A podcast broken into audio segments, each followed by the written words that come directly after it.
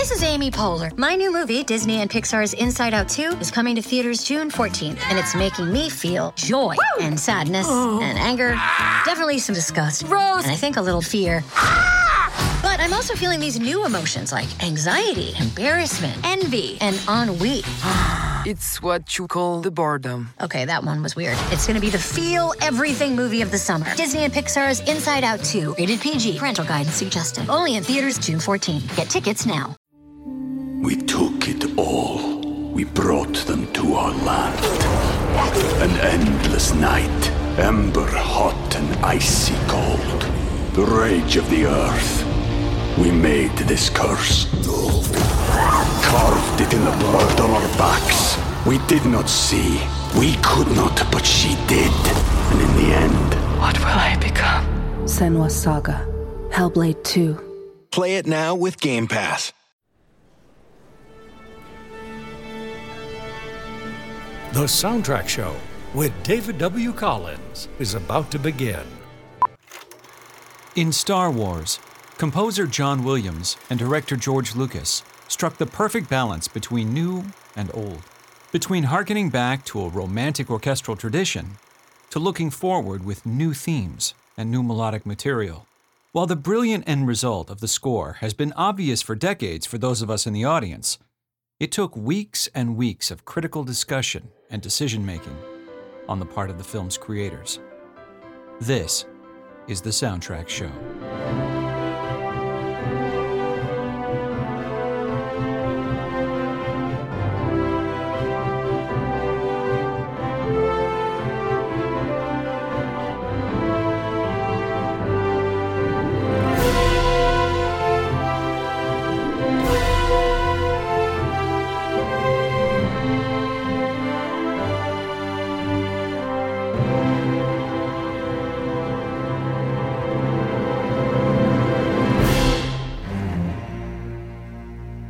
Fortunately, Lucas was able to recruit one of the industry's most accomplished composers, John Williams. Williams had recently won an Oscar for Steven Spielberg's Jaws, and his resume included countless film and television scores, including music for the original Lost in Space television series. I do remember George talking about the fact that what we were going to see in the film represents worlds that we hadn't seen but that the music should give us some kind of an emotional anchor. We heard a, a romantic melody for Princess Leia, or we heard uh, bellicose music for the battle scenes, and some very heavy declamatory thing for Darth Vader.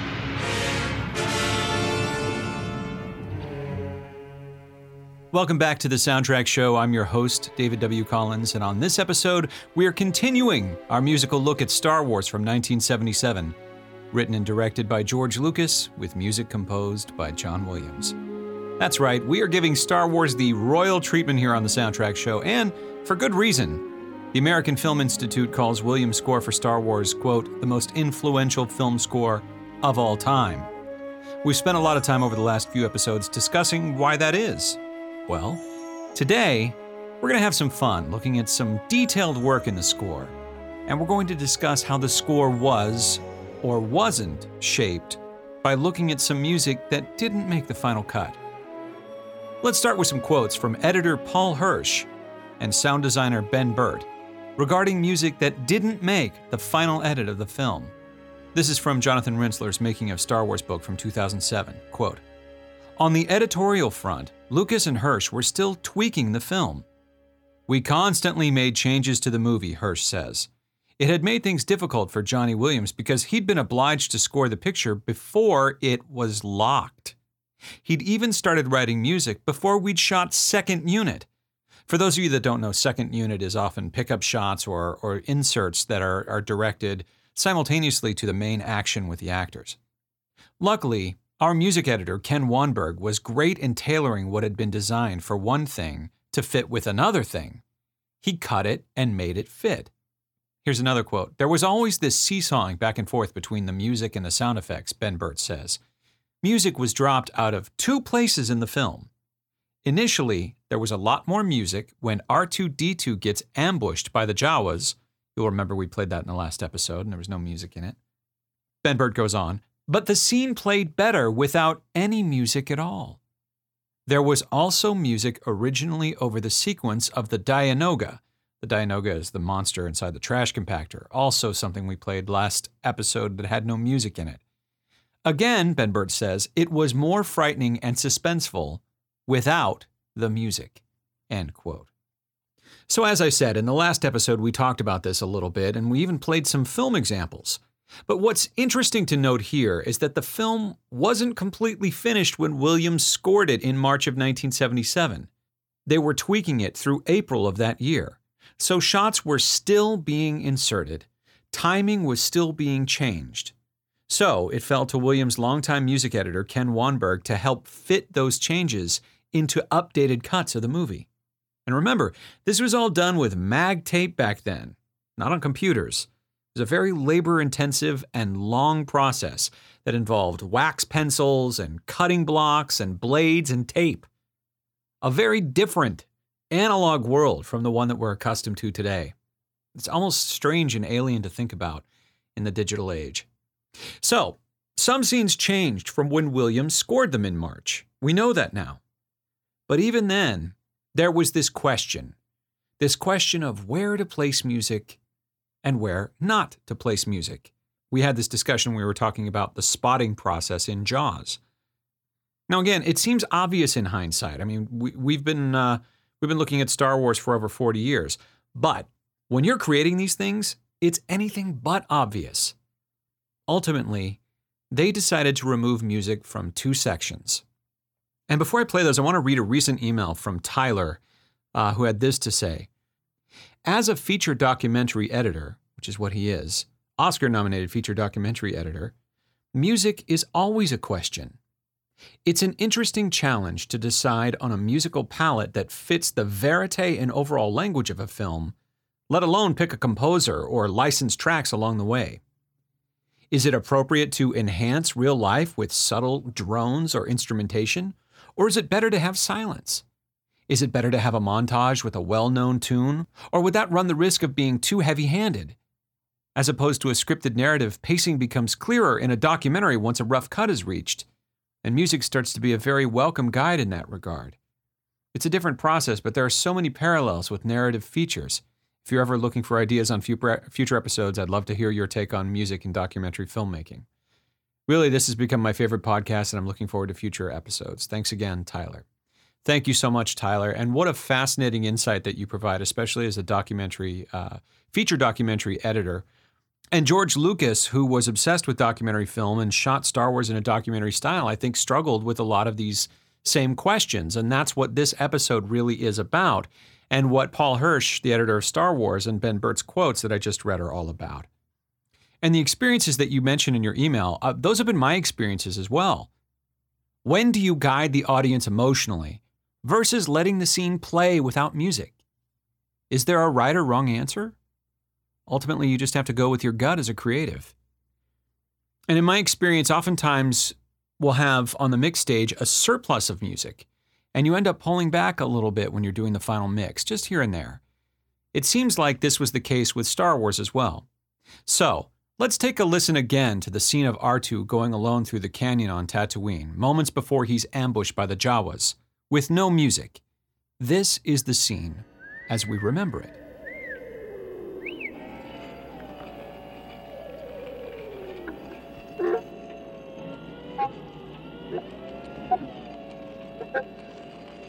Again, no music here.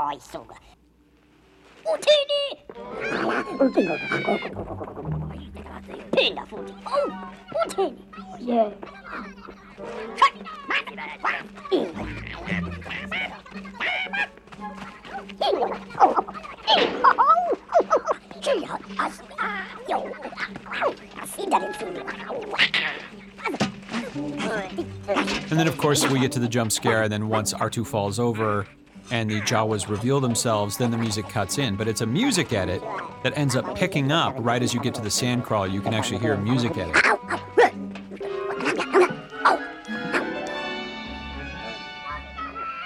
But now, what I'm going to do, using the music from the 1997 Star Wars Episode 4 A New Hope 2 CD Special Edition soundtrack.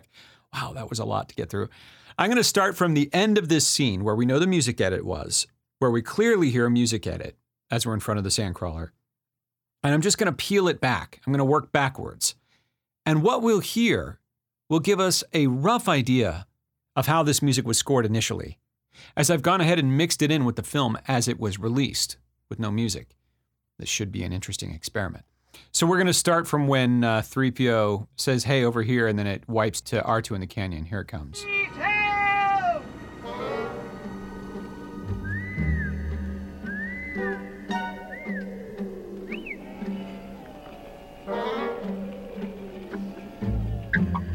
Kind of mischievous and playful. Just kind of like bouncing along.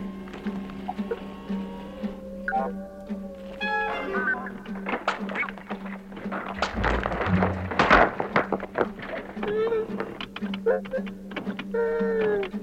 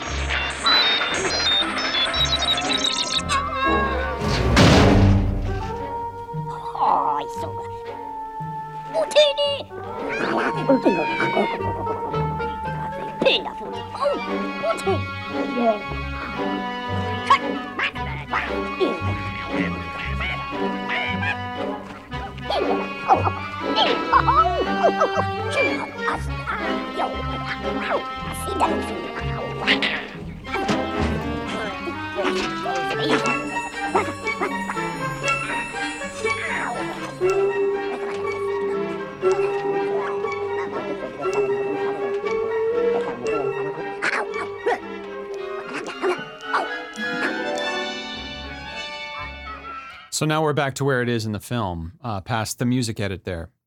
Now that's so interesting. A couple of things. I love how it just kind of bounces along at the top, just very kind of quietly. Here, I'll, I'll just play this a little bit now that you've heard it.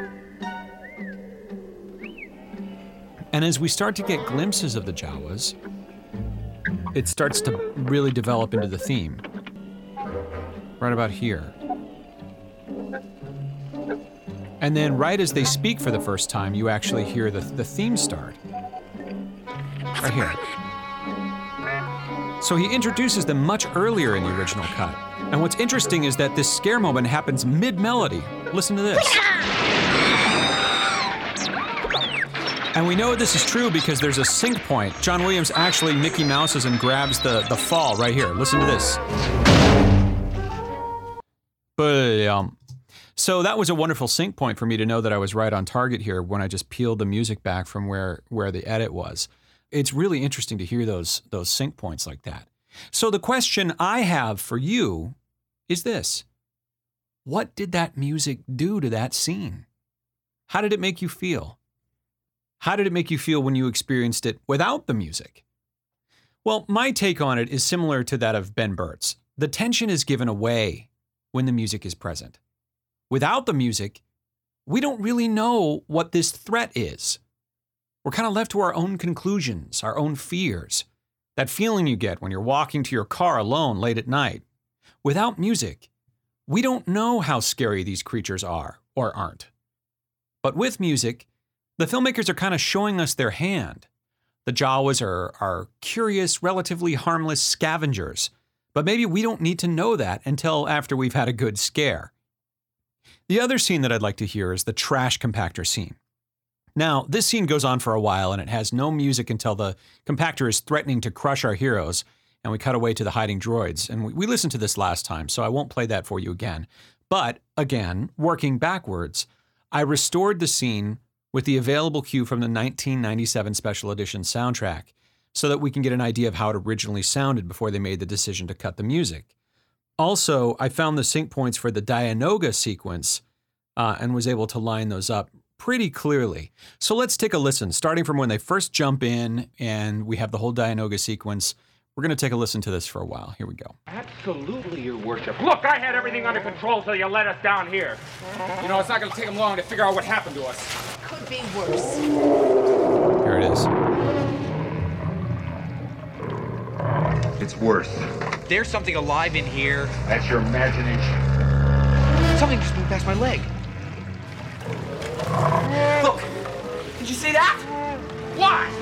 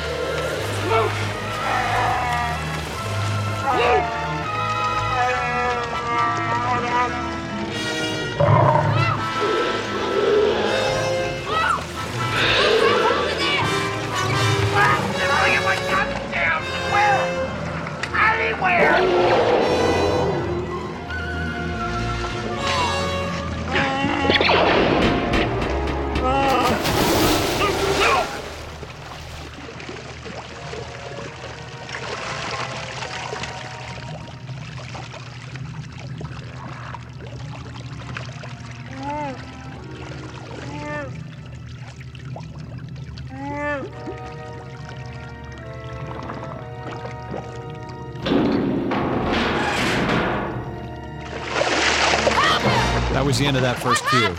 I don't know! Just let go of me and disappeared! Now here comes the entrance of the trash compactor cue. Comes a little earlier than what we're fami- what we're familiar with. Bad feeling about this.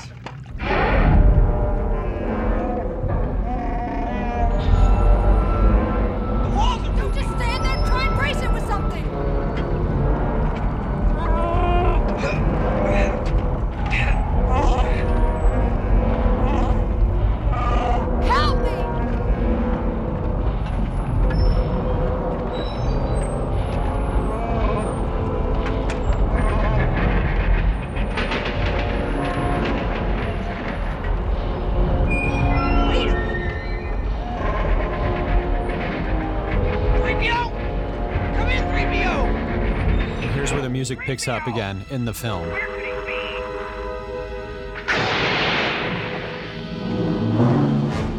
Hey, go. Need to hit. Haha, Vader's theme. Look, there. So interesting.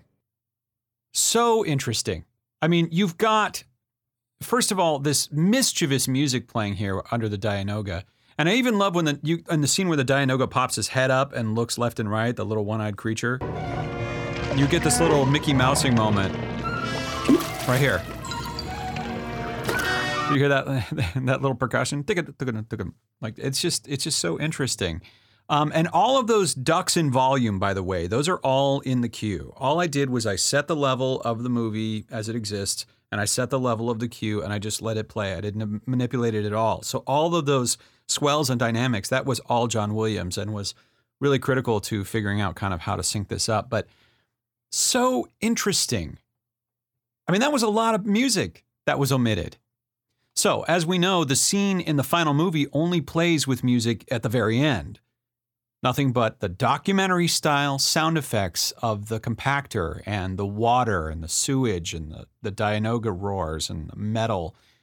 They must have felt, the filmmakers must have felt, that the scene just played better with sound effects and dialogue only. So we really hear the weight of the mechanical walls closing in. Also, that music does have a playful quality to it that maybe isn't needed. Or maybe it's just not adding to the scene. Or maybe we just need to sit with the character's fear, as we did with R2 in the Desert Canyon, and let that tension build a bit more slowly than the start of those music cues allowed in the final film. Also, we just had a huge shootout in the detention center with a ton of music, ton of sound effects, blasters, explosions. Maybe we should have a bit of a down moment musically where we can just kind of live in the world a bit. These are just my opinions, but whatever the reason, the filmmakers ultimately decided that the film played better without music in these two spots. I agree.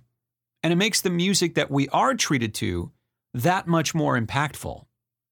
It's fun to speculate about this stuff, it really is. And I can tell you from firsthand experience at the mixing desk when finaling a project that these debates happen all the way up to the end. Where to put music, where not to put music, how does it make you feel, what does it do emotionally and stylistically to the story and to the characters? Sometimes it adds magic to a scene, and sometimes it's more intrusive than helpful and actually takes away the power of some of the other musical scenes. Someone, please, what's the right answer? Like Tyler's email. Well, is there ever a right answer? I mean, this is all subjective, of course. But I'd be curious to know what you think, as always. So let us know on social media or via email by writing to us at the soundtrack show at howstuffworks.com. And now for a brief intermission. We took it all. We brought them to our land. An endless night, ember hot and icy cold. The rage of the earth. We made this curse. Carved it in the blood on our backs. We did not see. We could not, but she did. And in the end, What will I become? Senua's Saga. Hellblade 2.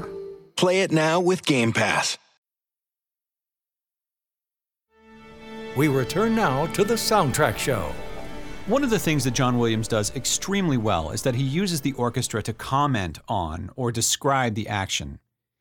There are two examples of him sort of painting with music or, or even storytelling with music, as I call it, early on in the film. The first is the introduction of the Tusken Raiders, or the Sand People.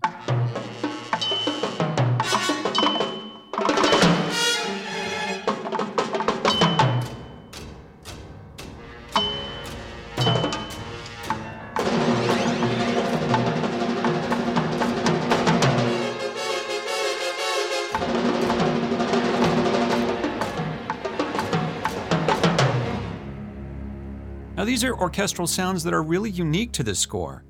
I mean, to this moment. What are we supposed to know immediately when we hear this? These beings, these Tusken Raiders, these sand people, they're wild, dangerous. Unlike the Jawas, these creatures are the real local threat. It's dangerous out there in the wild, and John Williams lets us know that in under a minute of music. We hear kettle drums, log drums, big low brass, effects in the strings. I mean, he's pulling out so many tricks to effectively communicate a wild, primitive danger to us. Another moment that I really like in the film is what I refer to as travel music. In the first half of the film, we see Luke traveling on his land speeder a few times, and each time, we hear this kind of bouncy travel horn music. Williams giving us driving music as Luke speeds along through the desert. The first time we hear it is when Luke and 3PO set out early in the morning to go search for R2, who, by the way, had just cleverly tricked Luke into removing his restraining bolt the day before and has run off into the desert searching for an Obi Wan Kenobi to fulfill his secret mission, one that we, as the audience, are starting to piece together. The music is exciting, it's up tempo. Let's take a listen.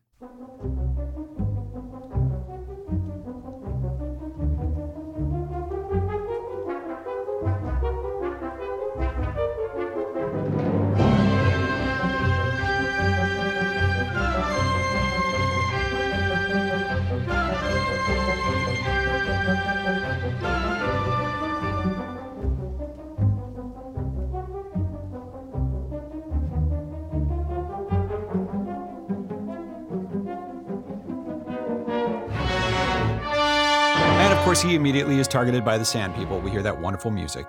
And of course, as we know, by the time Luke realizes he's been targeted, they get the jump on him. But moving on, the next time we hear this speeder travel music is when Obi Wan, Luke, and the droids are on their way to Mos Eisley. Luke has just experienced deep personal loss the destruction of his home, the death of the only family he's ever known. And with nothing to lose and his worst fears already realized, he goes with Obi Wan to become a Jedi Knight like his father before him. We immediately wipe to the group traveling via speeder. Let's listen.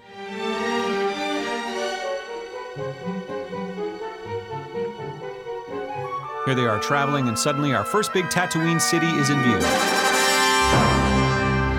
Ah, greeted by a fanfare of trumpets. Now listen to how the speeder music changes now that we're heading into a city filled with strange creatures and species. As well as the danger of gangsters and the Empire lurking in the shadows. Ah, shadows of the Empire. See what I did there?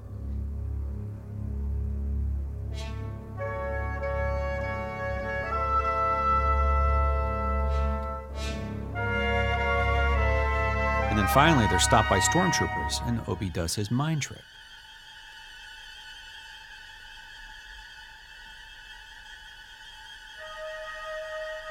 Once that's done, the third and final piece of speeder music plays at a slow tempo as our cast of characters complete their micro journey to the threshold of adventure via the Mos Eisley Cantina.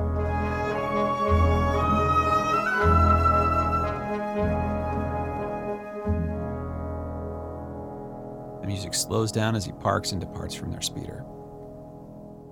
I love that example. I love how we get a sense of adventure, of travel, of slight montage, even though montage is not really found in Star Wars as much as cross cutting between narratives is. We still feel like we've gone from point A to point B to point C.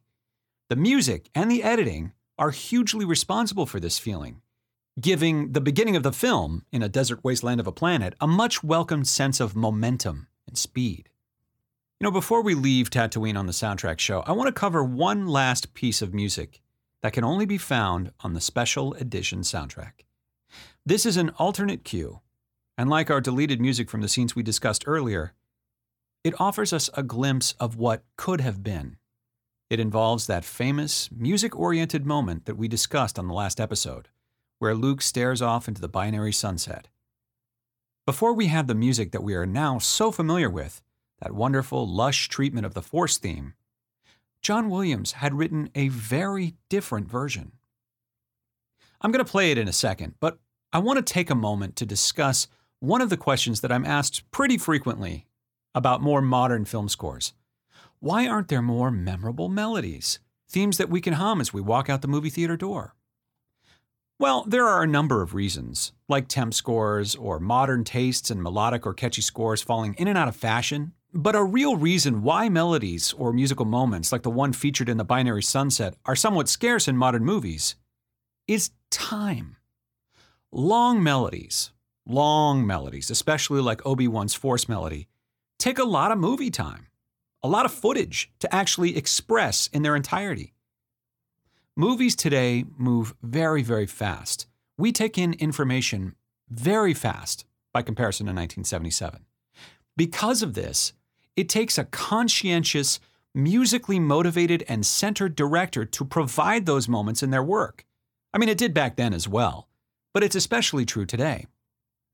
One of the biggest reasons why I discussed George Lucas for so long in the introductory episode to Star Wars is that Lucas, along with Spielberg, provided the platform, the launch pad for John Williams to soar. It was the right composer with the right movies and the right directors recognizing his talent and their collective taste. The Binary Sunset is a case in point. Lucas gives Williams a huge opportunity to score a giant, musically driven scene.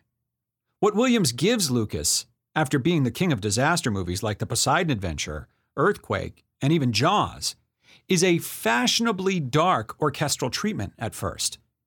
Let's take a listen to his first attempt at the binary sunset.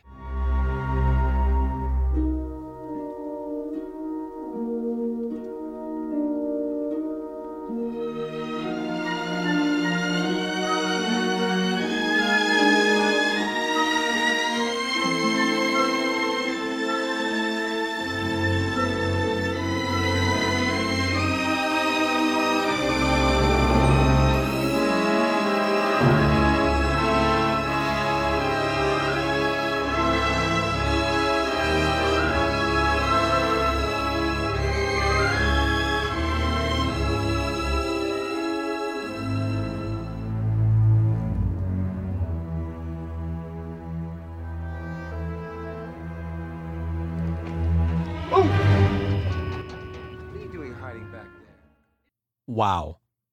So different. And notice that the theme is wall to wall Dies Irae. Da, na, na, na, na, na. I mean, the sun is setting on that homestead. It won't be there in 24 hours. It's doom and gloom meets mid 70s thrillers meets science fiction. This piece feels more like Night Search Ben Gardner's boat from Jaws than what we associate with Star Wars. Star Wars began recording its score at Anvil Studios in Denham, England on Saturday, March 5th, 1977. Day 2 was the following Tuesday, March 8th of 1977. This piece was recorded at the very end of that day.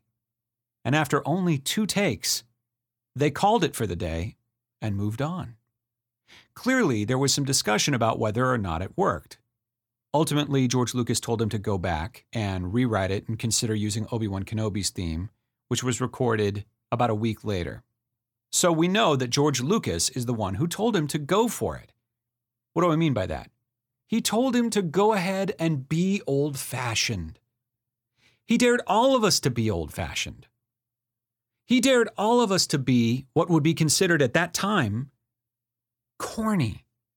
Give us a sweeping, emotional, and hopeful moment, and dare to believe that it will ultimately be received free of cynicism or irony by us, the movie going audience.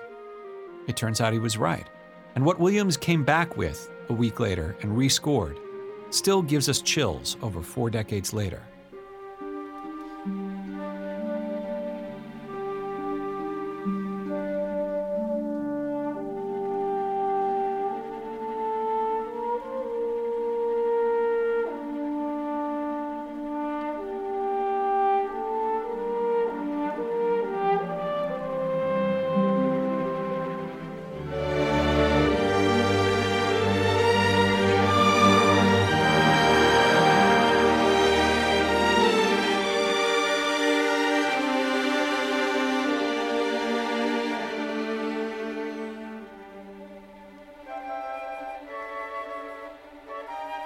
This decision to get to the final product, to reject that first version and replace it with what we ultimately got, is one of the most important musical decisions in the history of movies.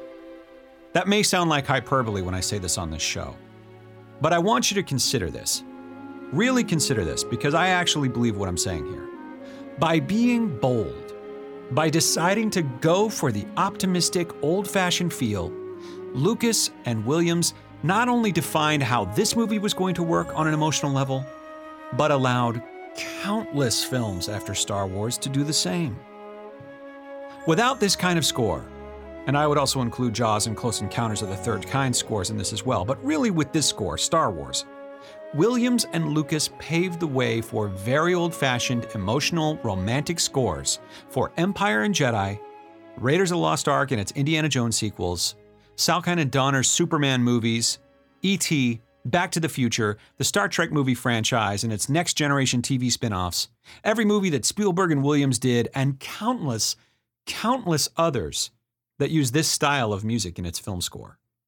You can trace all of those post 77 movies back to this moment and this decision to remove the doom and gloom emphasis. It's still there with a little Dies Irae in this movie but to remove that emphasis in favor of feel good melody. Give us nostalgia. Give us comfortable emotional ground while we're inhabiting this galaxy far, far away that we're not familiar with. Give us the full romantic emotion of a symphony orchestra. The Soundtrack Show will continue in a moment. And now, back to the Soundtrack Show. In March 1977, John Williams led the London Symphony Orchestra in the performance of the Star Wars soundtrack.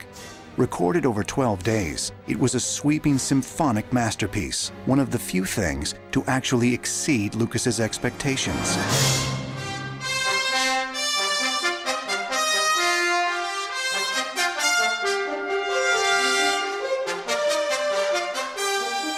To hear Johnny play the music for the first time is a thrill beyond anything I can describe. It was my first opportunity to work with the London Symphony Orchestra, which was a thrill to me. Red 5, I'm going in. Like Star Wars itself, the music in the film defied conventional wisdom.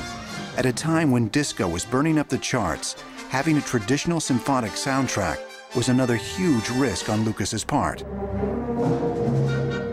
He really understood the genre that I was talking about. It's a group of composers that weren't that well looked upon in the 70s.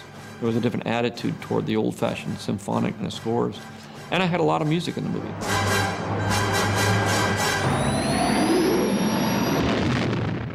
So I want to wrap up our look at the music to Star Wars in two ways.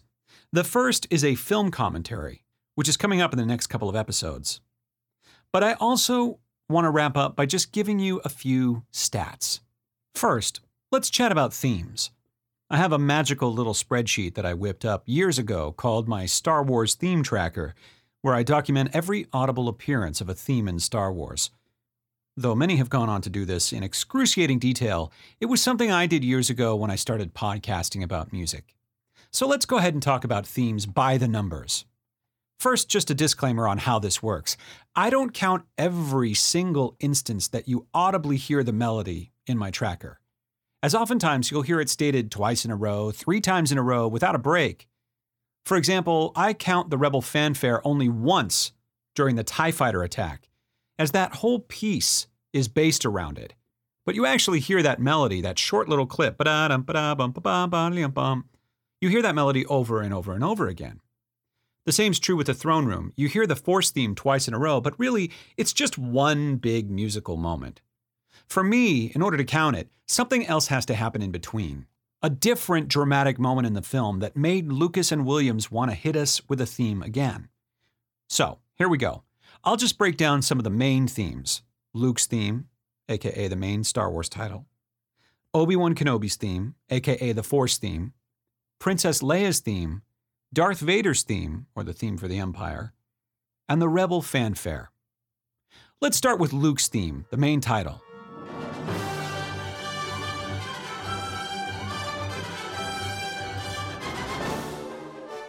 We hear it 17 times in the movie.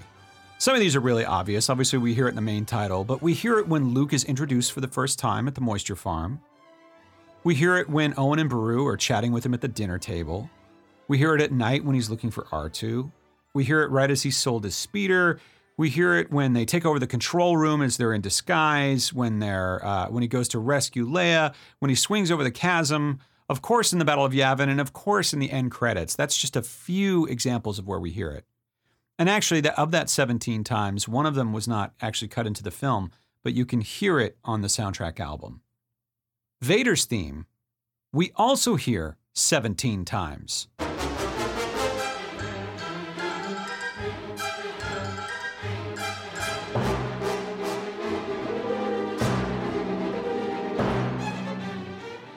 The first time we hear it is as action music in the Blockade Runner battle.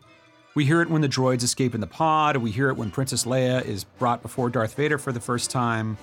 When the stormtroopers are in the desert, we hear it, although in the special edition that's been replaced with Death Star music, but I still counted it. Um, we hear it when Obi Wan is telling the story of how Luke's father died. We hear it all throughout the movie. We hear it all the way through the Battle of Yavin. We hear it in the shootout in the cell bay, in the hallway shootout. So 17 times. And it's interesting to note two things about Vader's theme. One, it appears quite a bit when Vader isn't on screen and a lot over stormtroopers, as if they're an extension of Vader and his power. It's no wonder that the 501st Legion, the biggest Star Wars fan costuming group in the world, refers to the Legion as Vader's Fist. The second interesting thing here is that it appears just as many times as Luke's theme, almost. Even though it's a shorter theme and isn't as memorable, obviously, as it doesn't appear in future uh, installments of Star Wars. So, even in spite of that, there is still a real balance of light side and dark side in this film. The Rebel fanfare follows just behind this, with 13 appearances in the film.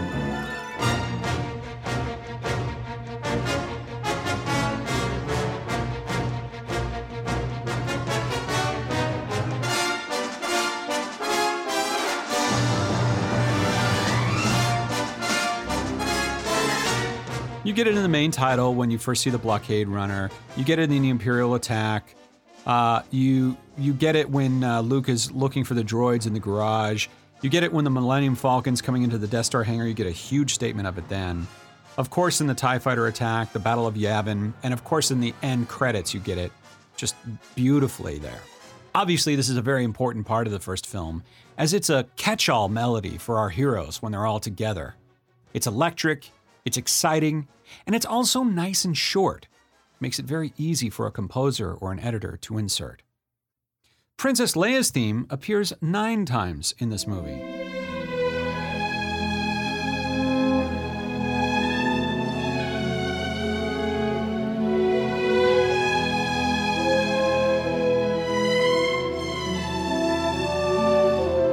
We've talked about a few of them when she's inserting the plans into R2 and she's pulling down her hood and and then of course the big hologram moments.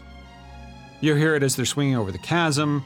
You hear it, uh, the huge, huge statement of it when Obi Wan dies. That's all Leia's theme. And of course, you hear it stated beautifully in the end title. But there's something really interesting and important to know about Leia's theme. It is a favorite of John Williams. It's the only concert piece to come out of this film. And interestingly enough, if you look at the session notes from this movie, you find that great care was taken in getting this performance just right. Most of the cues in the movie were recorded on the recording stage two, three, or maybe four times in terms of take numbers. Up to four different takes that they would then select from as the performances improved and as Williams rehearsed the orchestra and addressed notes. Good examples of this would be cues for the Death Star, Tales of a Jedi Knight, the Dianoga music, Mos Eisley Spaceport, the Jawa Sandcrawler, etc. Those were all somewhere between two, three, or four takes each. But the Princess Leia concert piece, recorded on day two, March 8th of 1977, had a whopping 13 takes. They wanted to get it right, and they took their time in doing so. That's pretty impressive for a piece that doesn't even appear in the film. And looking at all the session notes, Princess Leia's concert piece required more takes than any other piece in the entire movie. They rehearsed it more, recorded it more, and performed it more than anything else in the film. Interesting comparison. The main title was done in seven takes, which is a very important piece of music. The only other cue that comes even close to burning through so many takes in the recording session is the end title, coming in at 10 takes. So even though it's not heard as often, Princess Leia's theme is one of the most enduring pieces of Star Wars music and strikes at the musical heart of the franchise. One last wonderful thing to note about Leia's theme it was recorded on the same day as the original binary sunset cue, the one that was later replaced. Now, this is pure speculation on my part, but after spending so much time early in the day recording such lush and romantic music like Leia's theme, I can't help but think that Leia's theme played a large part in the decision to be more lyrical and more emotional with the binary sunset piece, which they tried and abandoned on the end of that same day. Just imagine experiencing that binary alternate after sitting through 13 takes of Leia's theme before lunch. If I were George Lucas and John Williams, I'd probably react the same way. So maybe it played a small part in everyone's overall feeling that the binary sunset cue should be more lyrical, more emotional, maybe a bit more like Princess Leia. Speaking of the binary sunset, the theme that takes the cake, that has the most appearances in the original Star Wars is, you guessed it, Obi Wan Kenobi's theme, aka the Force theme.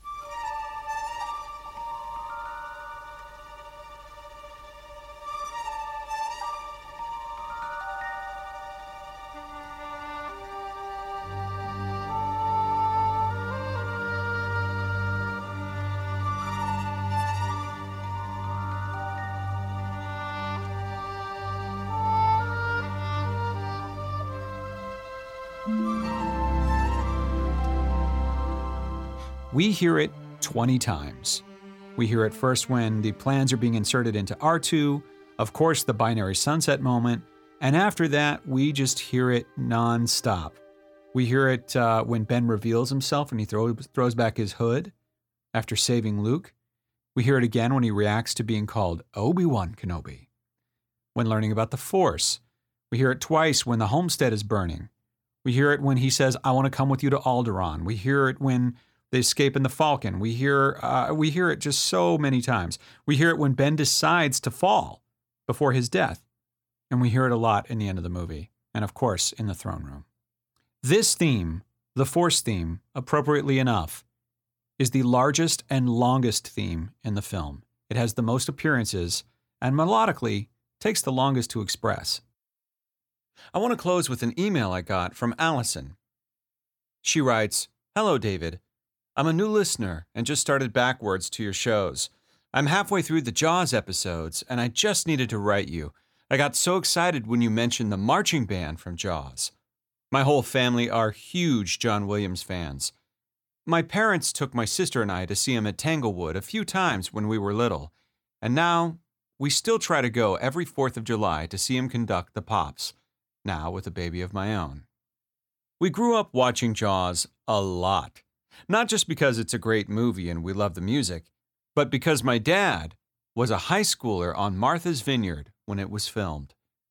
He was chosen to be an extra in the movie because he was the first trombone in the high school band.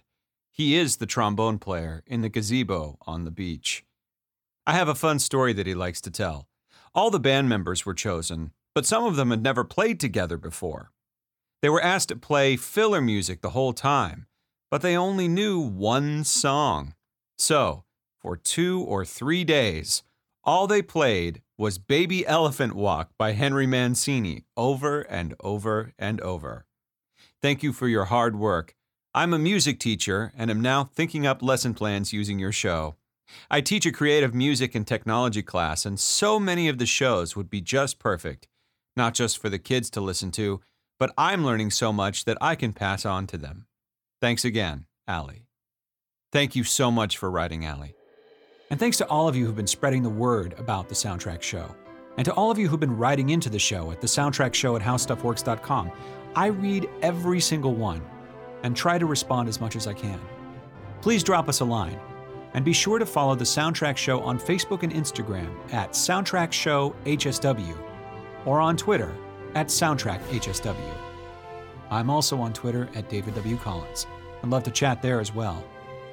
We'll be back with more Star Wars and more soundtracks beyond Star Wars very soon. Thank you.